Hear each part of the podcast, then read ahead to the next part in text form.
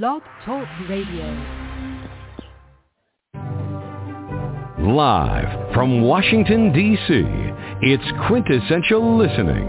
Poetry Online Radio. Now, here's your host, Dr. Michael Anthony Ingram.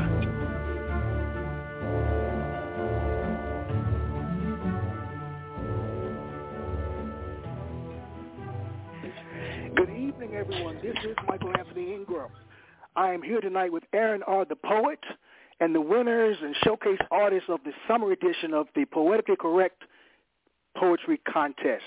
These poets include Chev, Key Wills, Miss Kiane, Vanessa G. Santana, and She So Cold. Good evening, everyone. What's going on, Good Michael? evening. Good evening. Good Hey, evening. hey. Hey, hey, hey. Uh, I'm appreciate glad you you're having us us up tonight. here tonight. You're more than welcome. It was an incredible contest. There were so many participants, man. It was it was just out of this world, out of this world. Mm-hmm. Well, what I'd like to do is to turn the program over to you, my friend, to introduce the artists and the poets.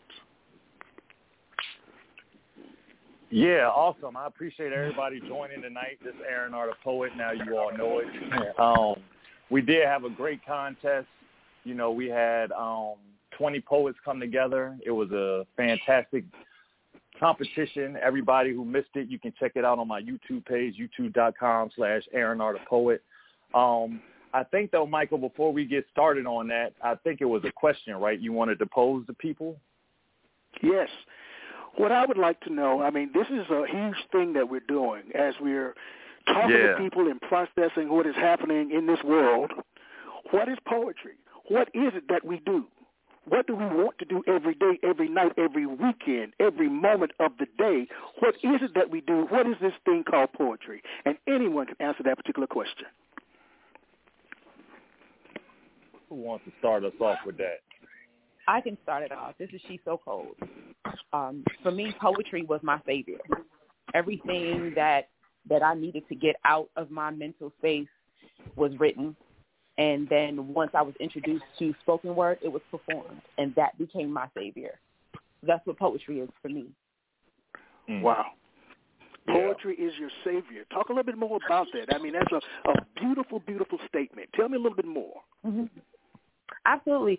Um, and I started poetry and uh, writing or performing poetry in college.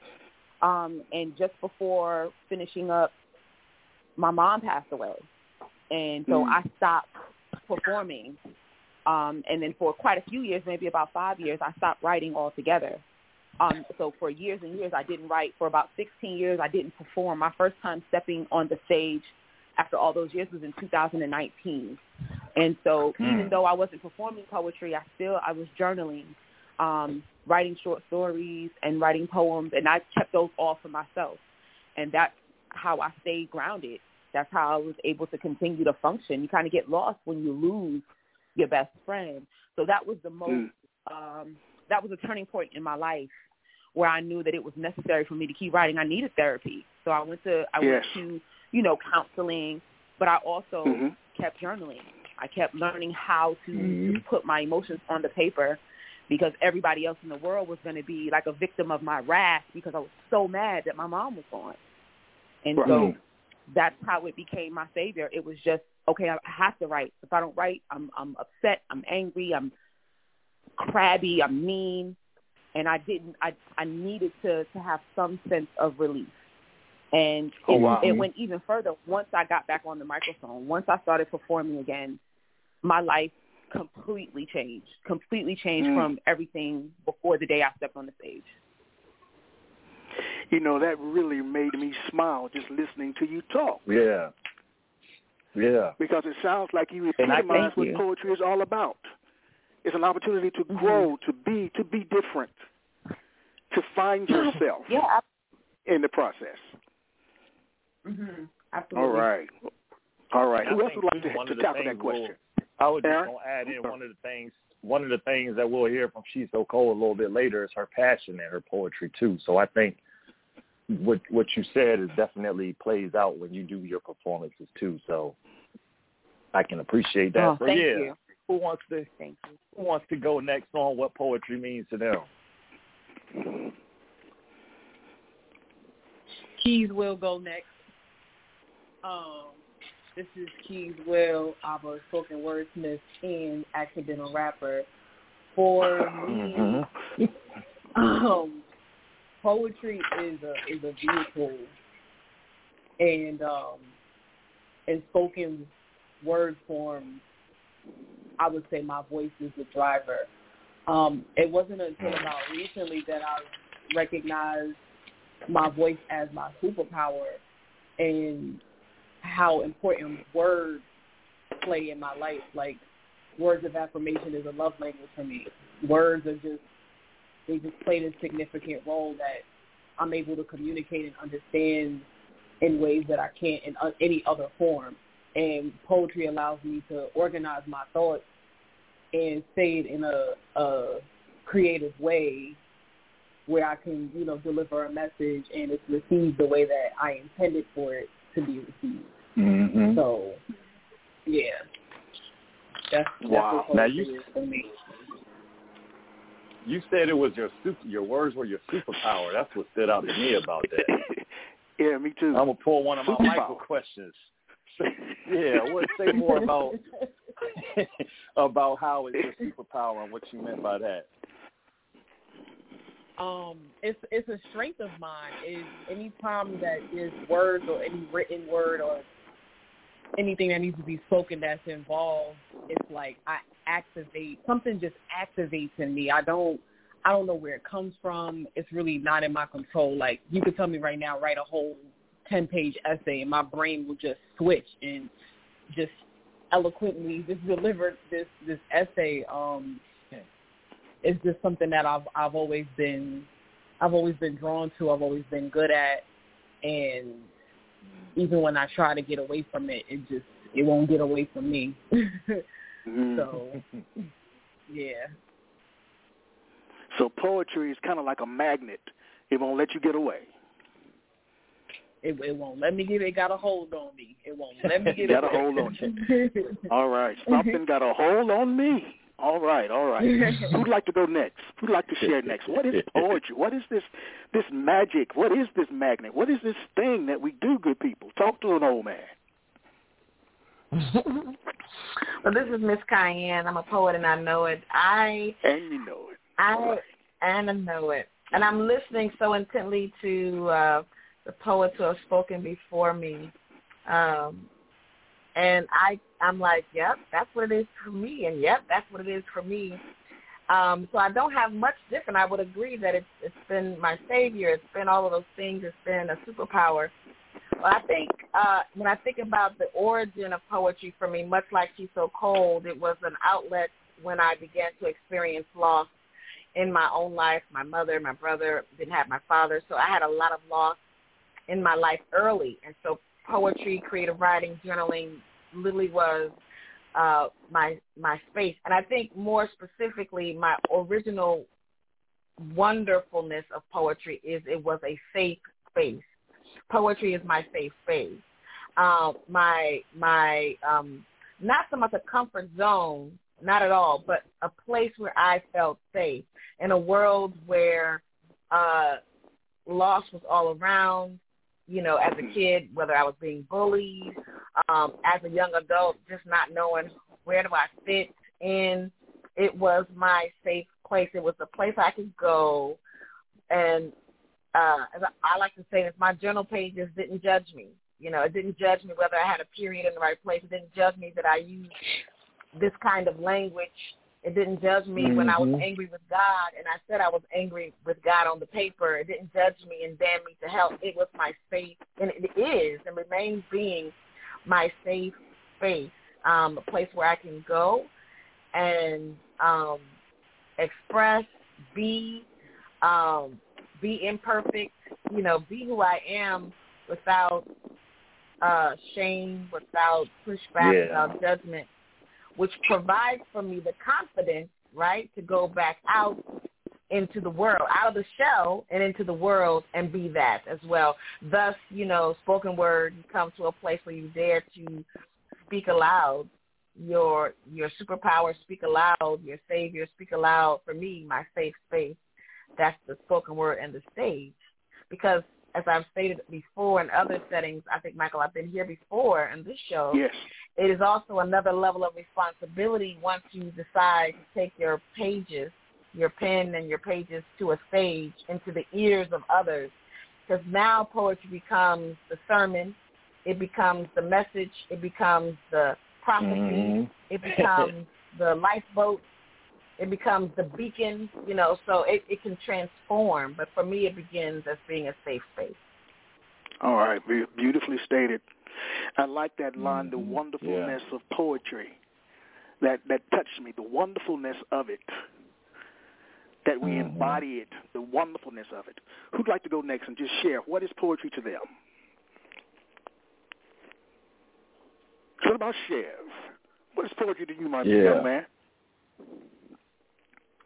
Hi, I'm Chev, and I guess I'll go next. Um, poetry.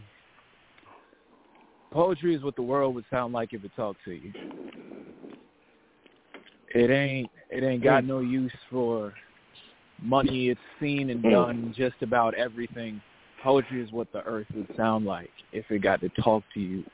Like if every perspective and feeling that exists just spoke back to you. It is it's the best way to use language. It's it's how I stayed alive personally the past three years.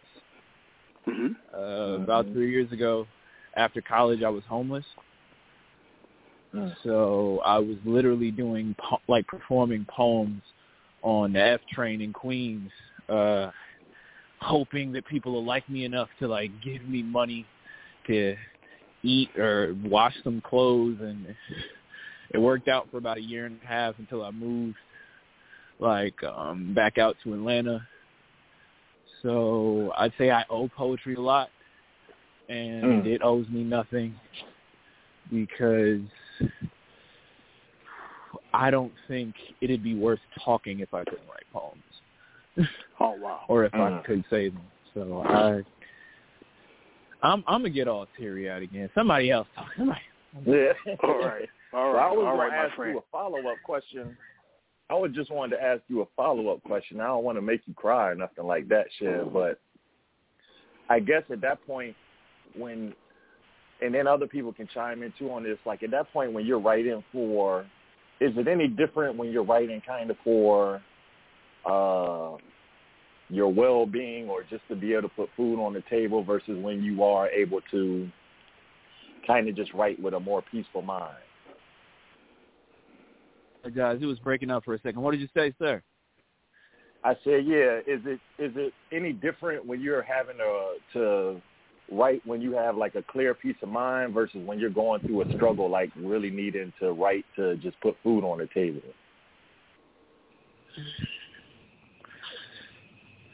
At the time, yes. Now, no. At the time, um, I had to learn to write hungry.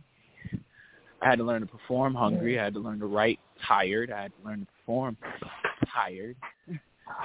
I had to learn how to stand in front of people when I don't necessarily feel my best. And Yeah. what I'd say I owe to poetry is that it, I never had to do that alone.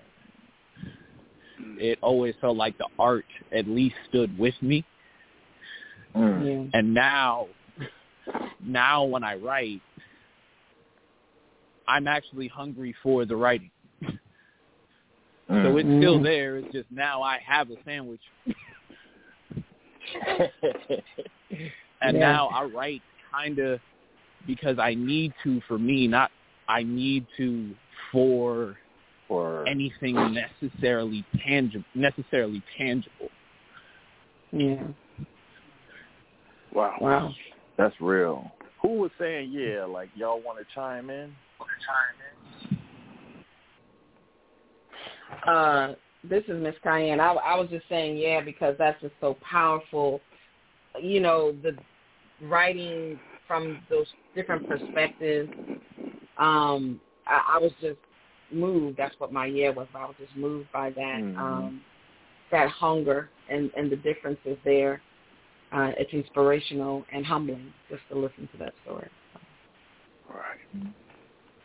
Yeah. All right, all right. Well, let's continue this journey. Let's take a brief break, and we'll be right back.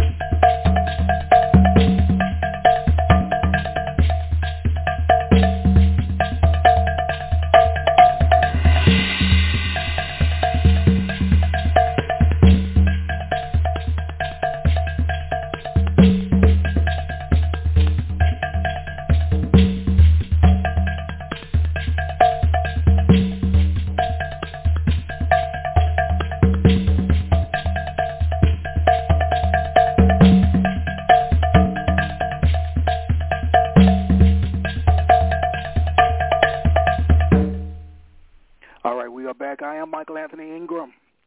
I am here with Aaron R. the poet and a cornucopia of talent. Yes, sir. Aaron, Yes. I turn it over to you, my friend. Yeah, so again, you know, appreciate everybody for participating in the Poetically Correct contest. If you missed any it, you can check it out on youtube.com slash Aaron R. the Poet. Um, I think what you think, Michael, we should go ahead and get into one round of poems now, right? Yes, I think so, my So, friend. I'm a, so why don't we go ahead and start with She's So Cold? You know, go ahead and tell everybody where you're from, and then you can introduce this first piece, and then we'll kind of go from there. Okay. Um, I am She's So Cold. I am a I'm originally from New York City, uh, Brooklyn and Queens, and now I am based in Houston. Right. um, based in Houston now. I've been here for two years. Um, that's pretty much what I got going on. Uh, this poem that I'm going to recite now, it's the title is The First Forty Eight. My GYN said it's time for me to start getting mammograms annually. I simply agreed, nodded my head, and assured her the number on the referral would be used, and I would schedule my appointment very soon because I'm aging. As I walked back to my car, I promised myself I wouldn't procrastinate this year, that I wouldn't wait until the fear of me leaving my kids the way my mother left me nestled itself into a tear perched on my lower eyelid. I promised that I would call because my insurance has included preventative care in their premium plan, so there's no reason not to catch evidence of breast cancer in the early stages. I've planned my adult life around the possibility of transitioning from this world early on. Life insurance policies, my kids as my beneficiary, purchasing a house, turning it into a home with the intent that when time stops ticking for me, my children and I will have created a lifetime of memories and splattered them all over the walls and the bedrooms and hallways with no space to misunderstand the true meaning of home is where the heart is. Because I'm aging. As per my GYN, I'm pre-middle aged. As per my kids, I'm ready to kick the bucket. And as per my friends, I get to be as young as I feel. Have you ever felt young and old at the same time? Have you ever felt the fear of aging to a particular number? My number is 48. 48, the total number of constellations sprinkled in the galaxy that makes the sky look like a glittered moon pie. 48, the total number of minutes in a full basketball game. Kobe. 48, the total number of laws of power cited by Robert Greene as a way to manipulate situations to our liking, but I can't manipulate the fact that I'm aging. That my bones start to creak as soon as my feet hit the floor in the morning. That my neck will remain stiff for a minimum of 48 hours if that pillow isn't positioned properly. That my vision is slipping And I find myself standing in Walgreens trying on different readers just so I can see the screen on my phone without holding it two centimeters from my nose. The more I age, the more I mature. I'm grateful for growth. I'm grateful for progression. I'm fearful of fulfilling my purpose too soon because that means it will be time to bow out gracefully and the human in me is afraid of what's on the other side of breath. Could it be that the first 48 years of my life will be the catalyst to my greatness? Could it be that I must die to rise to the greatest of heights and the only way is to combine the numbers four, associated with love, power, integrity, and eight, associated with independence, wisdom, and balance and a striking resemblance to the infinity symbol? Does this mean that I get to live on forever? Does this mean that I get to see past tomorrow? Does this mean that every day that my eyes open puts me one step closer to closing them indefinitely? Maybe. Maybe. I do know that I'm aging. The one thing I'm experiencing that I have no control over, and I, I can either roll over and let fear order my steps right to the grave, a place where I can't take anything with me, a place where nothing else matters, a place that no one knows for sure exists, or I can be brave, and I can live each day like I want to be here, like I want to be loved, like I want to feel, like I want to be, like I want to live, like aging is inevitable. But I could still have a substantially fulfilling life even if it's only in the first 48. Thank you. Done. Finished. Uh, come on, All right. she's Dang. She's so cool. Yeah. Thank you. that was nice. Yeah. yes. Thank you. Mm. How long did it take you to write that piece, She's So Cold? Mhm. Um, maybe maybe about two or three days. Wrote it, came back to it. Wrote it, came back to it. Yeah, yeah, about that long. and yeah, anything else that you know that inspired it per se, like oh, absolutely. the- yeah, my mom. true story. My mom passed away or, from breast cancer um, hmm at the age of 48, and it Mhm. was at the beginning of this year that I wrote that piece, uh, where at, at my birthday, um, and it was just like I, I'm really like I'm aging. I'm I'm definitely aging. Like I feel it. I, everything that I described is what I'm going through now. At the end of this year, on December 31st, I will be 40 years old, and Oh, wow. Mm. while I don't necessarily feel like my heart doesn't feel 40, but my body Right. is like, hey girl, you 40 this year. Um, you 40, I feel it. I feel it. um, so my heart, my heart is young, but physically I'm seeing the changes. I'm seeing that, and and so as as I get closer to getting to the same age where my mother was, where she passed away, she was diagnosed at 48, uh, at 46, and passed at 48, and that's that's a scary feeling. It's like I'm getting closer. Does that mean that I'm gonna succeed, I'm gonna survive? I'm gonna surpass 48? Mm. And so it's just something that crosses my mind more often now than ever before. So that's that's Right. what inspired. me. Right. Understandable. Thank you for Mm-hmm. That's sharing. great. Mhm. Thank you for sharing. Thank you. All right. Thank you. Thank you. So, I guess what next up we can go to um, Miss Kiane. All right. So my name is Miss Kiane. I am. um I love my New Yorkers on the line. I'm originally from Queens, but I've lived all over.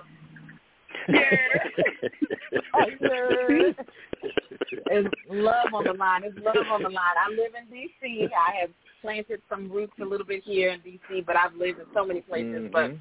Queens, all, Queens and Brooklyn, my family's from Brooklyn, will always be my starting point. So I, I definitely um, give a shout out to, to the original place. I am the proud owner of Kiane Ink Healing in the Pen, which is a, a poetry biz where we are committed to fostering hope, healing, and social change uh, through poetry and spoken word. Um, and my first piece is a piece, actually it's a piece that I did for this contest, um, and it's called Dear You. Um, someone said it earlier, I can't remember which poet, but indicated that they're, you know, there- there's like a, charge, they're activated, you know, words kind of activate them. And sometimes, I always say this when I introduce this piece, sometimes I the writer is write something. My I use my skills, my thoughts, and I do my little thing that I think is appropriate. And then other times, I'm simply a vessel, and what's what comes out, as much as I want to take credit for it, it it's not necessarily something that I penned of my own volition. I'm just that conduit. And this is one of those pieces where I feel like I was probably more of a conduit than, you know, a bona fide author. But I love the piece nonetheless, and it's called Dear You. Dear you, you have no idea how strong you are. Your spine is made of flexi steel, agile, shock absorbing, never broken. I have never spoken of this strength not because it doesn't exist, but because you have always closed the door to this belief. Your reality often laden with grief, blinded by the insanity that your humanity was vanity. Life seemed to serve you up on styrofoam plates and plastic cutlery. Warmed over leftovers and fine china seemed imaginary. But tell me, what good is a fancy bowl if the contents is old? You have no idea how strong you are, how bold you are, how unlikely to fold you are, while others drop and break like those china plates. You bend and lean, and if at first you don't succeed, you try, try, try again, stand up again, and hope again. Your strength is strong like God's light on a Sunday morning. Incredibly, you keep rising like God's light on a Sunday morning. You have no idea how strong you are. Your legs are made of titanium, bionic like an alien, corrosion resistant, fully competent to stand, even when you don't understand. Don't you get it? I'm your biggest fan, not in an infatuated kind of way, but in everything I made was good kind of way. See, it pains me every time you question your tenacity. Because with every question, the audacity of your doubt renails me to a cross of limitation. When will you walk out the liberation that I bled out for you in my crucifixion? When will you wear the victory that I gave you in my resurrection? When will you learn that I'm a mathematician? See, your weakness plus my strength equals perfection. Stop saying that you can't do the math because I'm the teacher, the tutor, and the equation. All that you need, you have if you would just grasp. Instead of bowing in obeisance to social media's meritocracy, bend your knee at Calvary.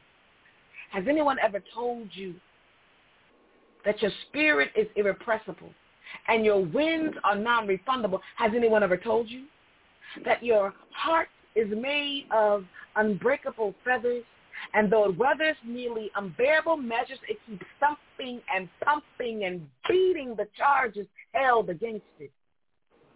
I know that what I'm saying is true. Because, baby, I made you. I made you with the imported metal from the invisible kettle that the Big Dipper rested on. I made you with the periodic table's finest, creating elements just for you, defying gravity and nature too. So when I tell you that your strength is strong, don't dismiss me and tell me I'm wrong. But better yet, stand up in this truth and say it with me. I am strong. I am strong. I am strong. Thank you. Finished. Yes. Wow. Miss Yes. Diane. That is amazing. Yes. Yeah, to talk that Thank talk very when much. you're talking. Mm, mm, mm. That was Thank you so much. Miss That was Kiane, third internationally recognized. Miss Kiane. Wow. right. Beautiful. Third Beautiful. place Thank you Beautiful. so on much. everybody right there too. Yes, So, you Miss know- Kiane. I know you spoke about that a little bit earlier. Um, Yeah. But anything else you want to add to, you know, what made you write that or, you know, the process Yeah. of writing that?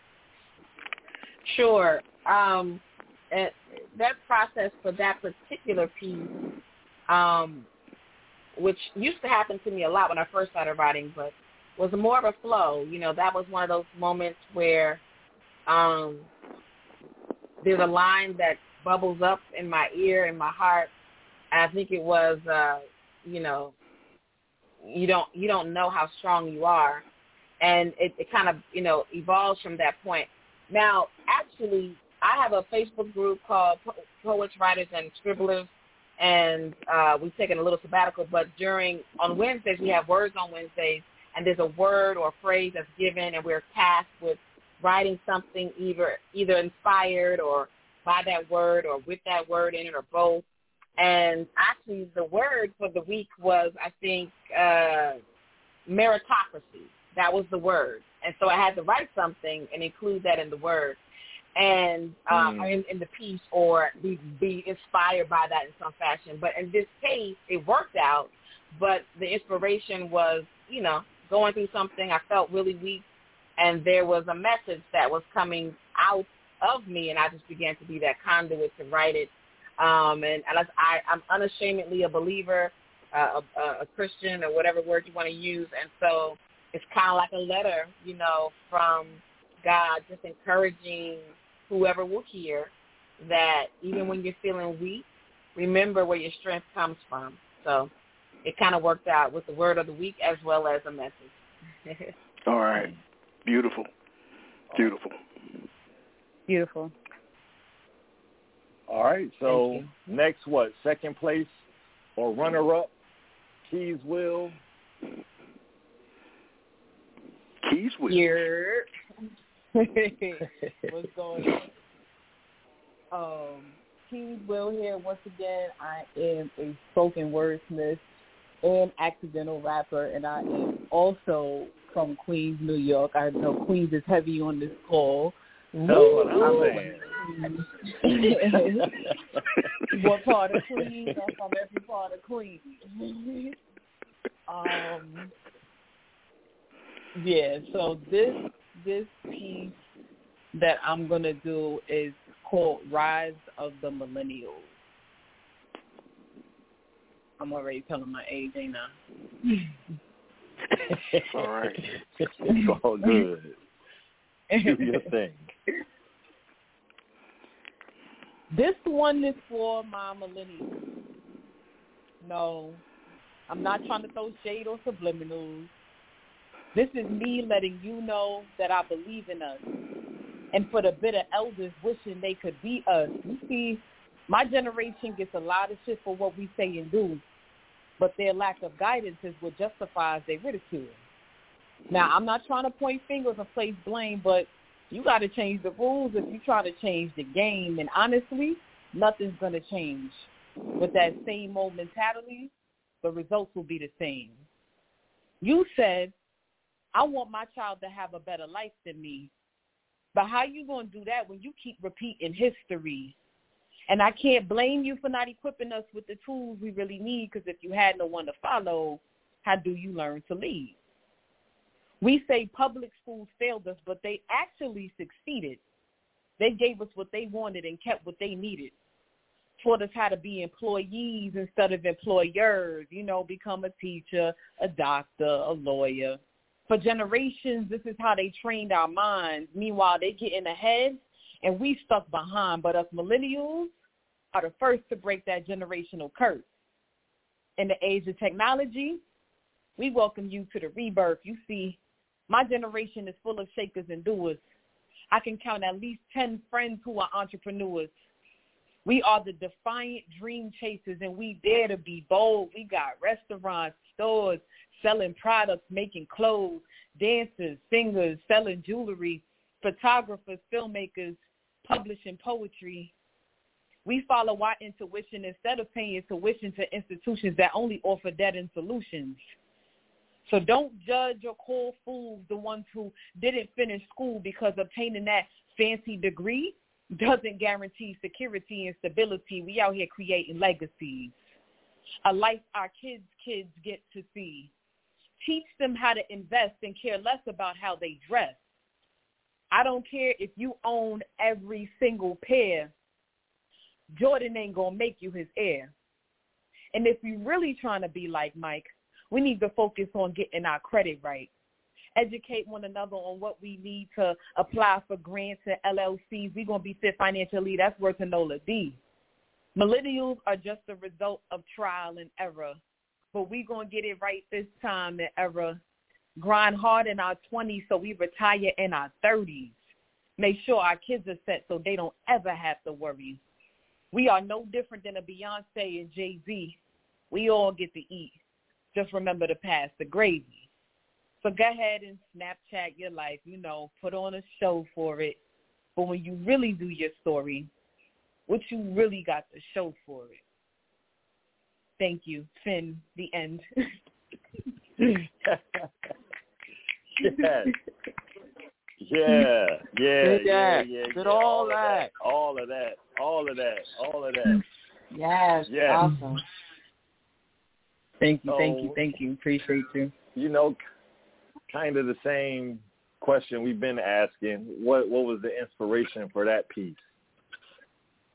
Um, this piece I wrote around the time when I had first started um, performing, started doing spoken word poetry, which was back in I want to say 2015, 2016, and um, I had found myself in a lot of spaces of like um, vending events and you know black owned businesses and you know just doing doing us right, and that was something that I hadn't really um, been exposed to before. And it really opened my eyes to you know what was possible and what we really are out here doing. You know we're not doing the traditional jobs and you know that's not our our only means of um you know supporting ourselves and you know looking and seeing what real entrepreneurship looks like. So i was definitely inspired by that and i really wanted to acknowledge that because i feel like and it doesn't matter what generation you're from like i feel like we always um every generation talks talks shit about the generation after them. Like back in our day we did this and you know we even in my generation we doing it to we doing it to the next generation. Like all these kids in tech technology and all this stuff you know? So i really just wanted to pay homage to my generation because i feel like you know we we really out here making shit happen. So yeah that that's my piece for us. That's awesome. That's awesome. Michael, you got any follow up? You all right? Mike, So I guess coming up or next is the winner of the poetically correct contest summer edition. He all the two time winner, right? He won the one before that too. So my main man Chev, you know, go ahead and tell us a little bit about yourself and what piece you're gonna share with us today. Two time champ. What's up? Hey, um, I go I, I, I go by Chev, um, aka Slammy Sosa, aka the Show at Laureate, aka Penny the Butcher, aka the Word Smith and Wesson, aka Eastside Stanza, aka Inkwell Chappelle, aka Bars and Recreation. No, I'm kidding. No one's ever All right, any of those right. things. But like, if you would, I'd feel great about myself. For real. Like, question. Question. How clean do I have to keep my mouth right now? um Like, like how clean? What's the radio rules? Like- uh let's try not to have too much. okay. Too much? What's too much? We don't want you to, No. sound like a mad a mad Tupac or Eminem out here. Oh, never that. Never that. Two, two or three. Two or three. Yeah, Sixteen plus. You know, PG thirteen words at most. You know, two or three. that should work. I hope. Hopefully Michael won't be mad at us, but that should work.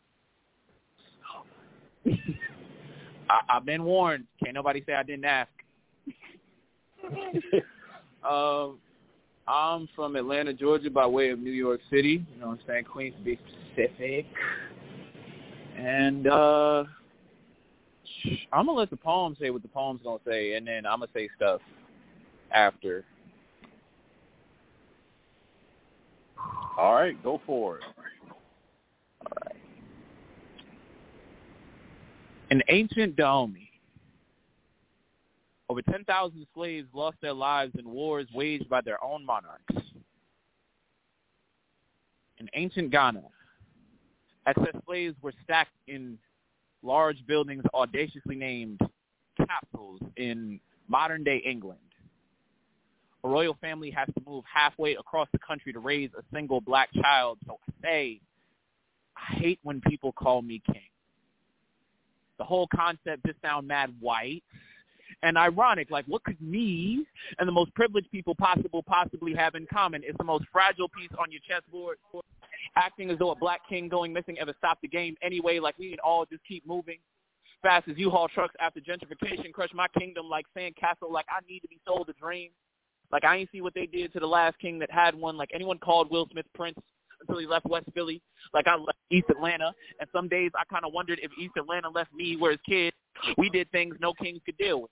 I mean, boys who knew how to play ball at school and play men at home could run so fast you couldn't tell if it was for first down, fiend, or freedom. Girls gathering graduation caps so there'd be no room left for a crown. Remember the last man to call my cousin princess, wanted her to call him daddy. Guess that make him king. Funny thing about royalty is how it feels so entitled to put people on their knees, and ain't that just the whitest shit ever? To make colony of a body. How quickly they'll snatch king away and leave you just Rodney, and it is just like a king. To have a nice stick to fight his battles. They say heavy is the head that wears the crown. Nah, heavy be the hands that built the country. Ask T'Challa what happens when you introduce the king to a nigga from the projects. We did not grow up in castles. But all my OGs knew how to make throne out of front porch. Snatch conviction or two off their record and speak with it to make sure you knew you had more options than they did. Brothers spoke in parables. Said things like, know, it take a village to raise a child. Big Mama say, child, get away from your no-good uncle because she kind of had to raise the village by herself. I watched her. I watched her get medieval on a pot of greens and make something you swear was either magic or medicinal. Then I watched them call it witchcraft, welfare, race card, uh, affirmative action. It was crazy how blackness seemed to qualify you for everything. Right after it disqualified you from everything, like you ever asked for any more than they took. 40 acres and a mule being allowed to come out of this skin be exit wound. Like every king was James, six eight.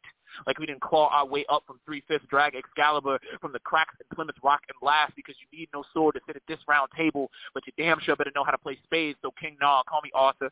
Call me X, call me Martin, call me the content of your character, call me a riot, a reflection, a raised fist, Moses of the Red Sea, Harriet of the Railroad, call me a poor man's son, call me a rich child's father, call me everything I am descended from and everything I am ascending to, call me your nigga.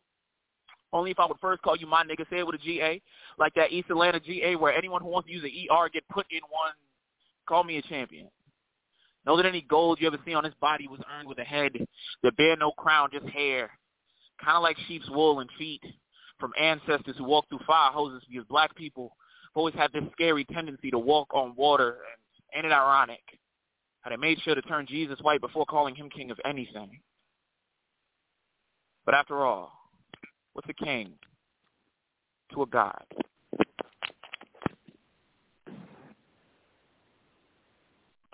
That's all right. Oh my goodness gracious. I need. You yeah, know what? You yeah, know what? Yeah. You know what? I I ain't even mad at coming second to you. I ain't even mad at that. I can't. I can't be. You, re- respectfully, respectfully so. you heard that. oh my goodness. Y'all are doing the thing tonight. Man, man, man, man. I can't wait to play this back because all of y'all, all of y'all had just been on fire tonight. So I, I don't know. I don't think we got to take a break. We don't need no commercial break. We can just keep going right through. So I guess we just gonna run this right back around. So same order. She So Cold, and Miss Kiane, and then Keys, and then Chev gonna end it off for tonight. So She So Cold. You up? You got another piece for us? Yes, I do. Um, this piece Awesome. is um, it's my most recent piece. Uh, it's a it's called the title is December thirty first. It is a breast cancer Okay. uh, awareness piece. Um, it actually got really great reviews. Um, I performed it at Houston Improv last week. It went over really well. Mm. So yeah, so Mm. the title is December thirty first. I don't wear the pink ribbon. I don't buy the stock. I don't donate to the Breast Cancer Research Fund. I don't walk for Susan G. Komen. I don't promote awareness during the month of October. She died in the month of December. Now my Christmas holiday has this bittersweet taste of traumatic nostalgia, the smells, a mingling of mistletoe candy canes, hospital rooms, sickness, looming death, and peppermint. It was her favorite time of year. She wasn't a survivor. Breast cancer research couldn't save her. Modern medicine, Western medicine, advances in technology, love. No, my pleading cries of God could save her. Stage four, 18 months. That's how long it took for the cancer to consume her. Malignant cells dividing and multiplying simultaneously, spreading and devouring simultaneously, thanking God and cursing God simultaneously, remembering that my arms are too short to box with God. 18 months. That's how long I believed her when she said, I asked the Lord for 50 more years of good life, and he's going to give it to me. That's how long I shared my oldest child with her. That's how long I had left. That's how long I lived in fear of the moment she'd take her last breath. She died four days before my 23rd birthday. At 23, life just didn't make sense. How do I function as a motherless mother? Who would be there to teach me how to be my baby's best thing? There was no way that I would be able to be to my daughter who my mother was to me if she wasn't there to teach me. Those shoes were far too big for me to fill. Mm. I wasn't ready. I would have never been ready. She was too great to replicate, too phenomenal to be diminished to a symbol, a pink ribbon, she was too special to corkscrew her memory into a category with 42,110 other women who succumbed to their battle with breast cancer in the U.S. in 2004. I could have joined a support group, but I didn't want to. I didn't want to gather in sameness and talk about how cancer ripped my mama from my daily existence, share sob stories about how empty I felt. I was angry because she wasn't a survivor. Breast cancer research couldn't save her. Modern medicine, Western medicine, advances in technology, love, nor my pleading cries with God could save her. On December 31st, my birthday, not only do I petition myself to be a new me, but I ask God to help me release those feelings that I carried for years after she passed. I carried resentment for every woman that survived, for every child that cried for their mother and she was able to come running, for every mother that was able to call her mother and ask for advice on how to mother her own child, I am still asking God to allow me to grieve and function simultaneously and in the process. I can't. I can't wear the pink ribbon. I can't buy the socks. I can't donate to the Breast Cancer Research Fund. I can't walk for Susan G. Komen. I can't. I can't promote awareness during the month of October. She died the month of December. Thank you. The end. Mm. Ah, let's go. Powerful, powerful. Thank you. Thank you. Wow. Thank you so much. Mm. And I love to ask Mm. a follow-up question or two, but I think Sure. due to the sake of time, Oh, okay. but that was wonderful. Thank you so, Thank so you. much. Absolutely, absolutely.